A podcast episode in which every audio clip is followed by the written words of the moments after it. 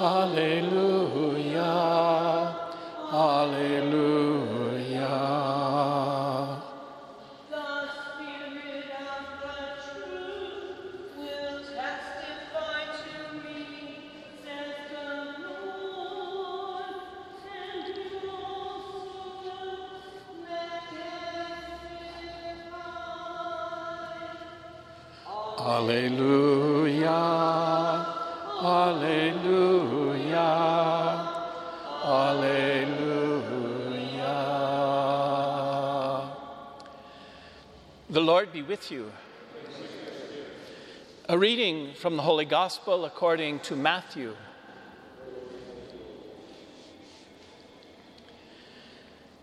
Jesus said to the twelve, Fear no one. Nothing is concealed that will not be revealed, nor secret that will not be known. What I say to you in the darkness, speak in the light. What you hear whispered, proclaim on the housetops. And do not be afraid of those who kill the body, but cannot kill the soul. Rather, be afraid of the one who can destroy both soul and body in Gehenna. Are not two sparrows sold for a small coin? Yet not one of them falls to the ground without your Father's knowledge. Even all the hairs of your head are counted. So do not be afraid. You are worth more than the sparrows. Everyone who acknowledges me before others, I will acknowledge before my heavenly Father. But whoever denies me before others, I will deny before my heavenly Father. The Gospel of the Lord. Praise to you, Lord Jesus Christ.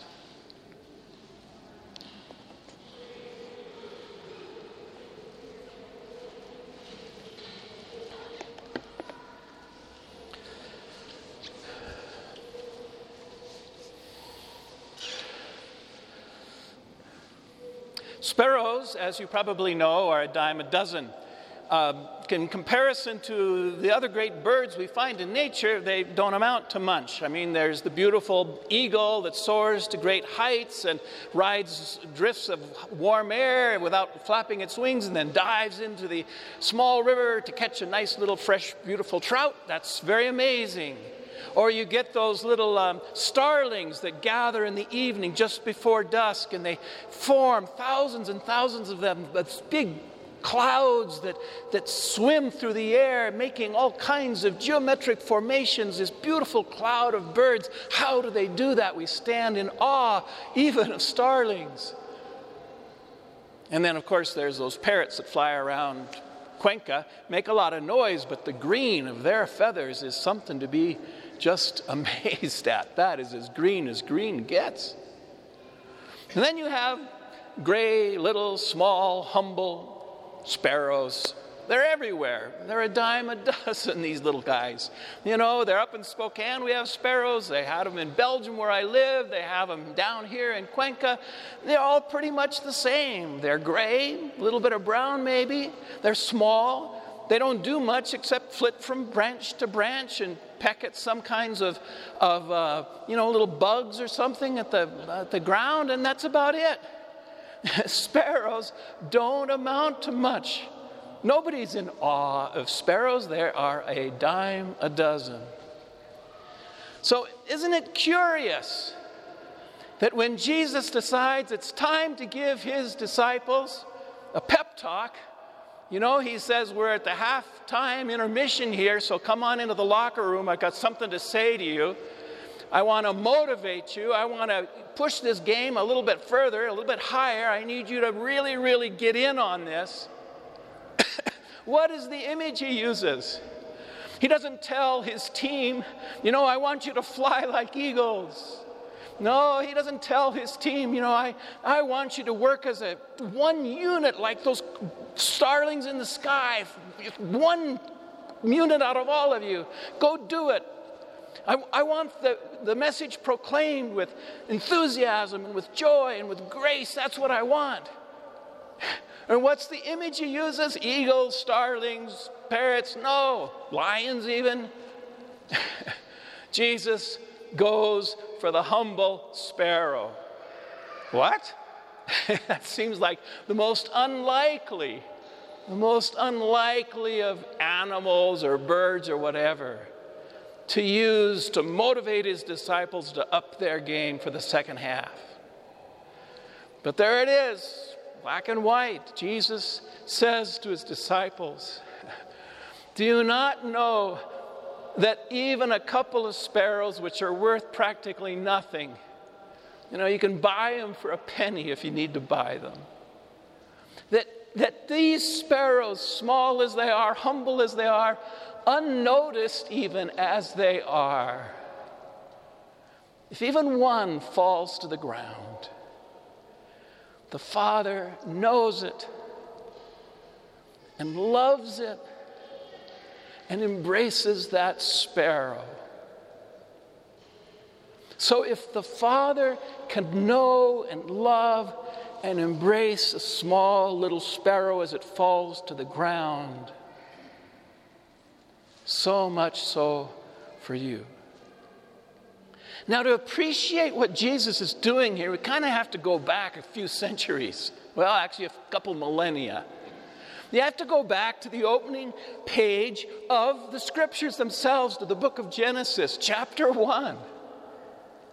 You have to go back, Jesus is saying, in a sense, to his disciples, to the foundations. You know, we get caught up sometimes in, in, in the, the questions of the day. And we get caught up on the laws and we get caught up on how we're supposed to do this and what kind of techniques we might use and all this stuff. Come back to the foundation of everything. And what is that foundation? By using the image of the sparrow, Jesus lets us know the foundation is the creation of everything by a loving and creative and masterful God. The God, when He created this universe of ours, from the stars above to the dirt under our feet, to the animals that, that, that live in the desert, to the animals that live in the jungle, to the birds that fly high and the birds that hardly fly at all. God created each one of them in all of their details with love. God knows everything He created and, and not just the animal itself, not just the bird, but every detail of that bird came out of his divine imagination, and he loves it, he delights in it. The feather of that green parrot, God said, Wow, I'm going to make this so green, everybody will say, That's the greenest green I have ever seen. I'm going to make the head on that eagle so white that when you're looking out up in the sky, you can tell that that's a master of the sky. I'm, I'm going to take every little gene and every little cell of skin, and I'm going to, that little beak and that little eye and that, that talon on the eagle and all it is, I'm going to make it special and beautiful and filled with my fingerprints they're going to be all over it. And most of all, every quark and quirk of every animal that is, and every plant that is, and every star that is, and every cell that is, is mine. I love him. I love him. I love them to death. I know them because I created them, I designed them. I'm the artisan that put it all together. This universe, this world, this earth, this bird, even this little humble sparrow is mine. And not in a selfish way. It's mine because I love that I created it into being. I blew my breath into it.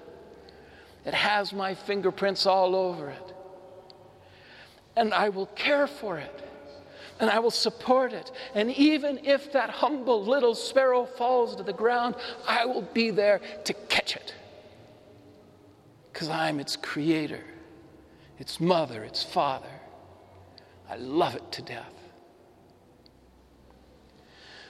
So, if this is who our God is, Jesus is saying, for the sparrow, for the eagle, for the parrots, for the starlings, for the lions and the tigers and the bears, so much more is this God, our Creator, our Designer, our Father and Mother with his or her fingerprints all over us. Do you not understand, Jesus says to his disciples in this halftime talk, that this same God who knows every feather on every sparrow also knows every hair on the top of your head if you still got hair up there? I do. the point is, God also knows us inside and out, every quark and every quirk, every cell and every gene, every eyeball and every hair. And He loves us because He made us. He created us, He formed us, He designed us, not just as a bunch, but also as individuals. God knows the fingertip of my hand. God knows what's inside my heart. God knows me inside and out. And even with all of my faults and my imperfections, God nevertheless loves me even more than He loves the sparrow that falls from the tree. Which means God is there for us, God is here with us, God loves us no matter what. And that's the foundation of everything. And Jesus says, that's what makes us free. That's what allows us to be free of fear. We don't have to worry about those who persecute us. God's got us. We don't have to worry about injustice that comes down upon our heads. God's got us. We don't have to worry if, if even death itself is approaching, God's got us in His hands.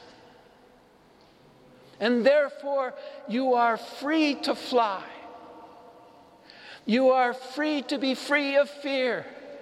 You are free then to love as God has loved you. That's Jesus' point. Once you understand that God as your creator, as your designer, as your great love, once you understand that, then fear has no more place in your life. Then you can fly free in the face of injustice because you know God has you in His hands. Then you can fly free in the face of war and hatred, persecution, because you know God's love is everlasting then you can look the grave straight on and not be afraid. Because you know the God who created you and the sparrows and the eagles and everything else that is raises us up in the end. That's the foundation, Jesus says, for being free to proclaim the kingdom of God, for being free to love as I love, to be free to give of yourself, even to the point of death, as I shall do for you. God so loved the world, we are told in the scriptures, that He gave us His own Son, flesh and blood like ourselves, to show us how to love, to show us how to live, and even to show us how to die. But most of all, God gave us His own Son, flesh and blood, so that we would know what love is and how to live it, and that our God is always near us. That God loves us, God designed us, God attends to us and it is God who makes us free.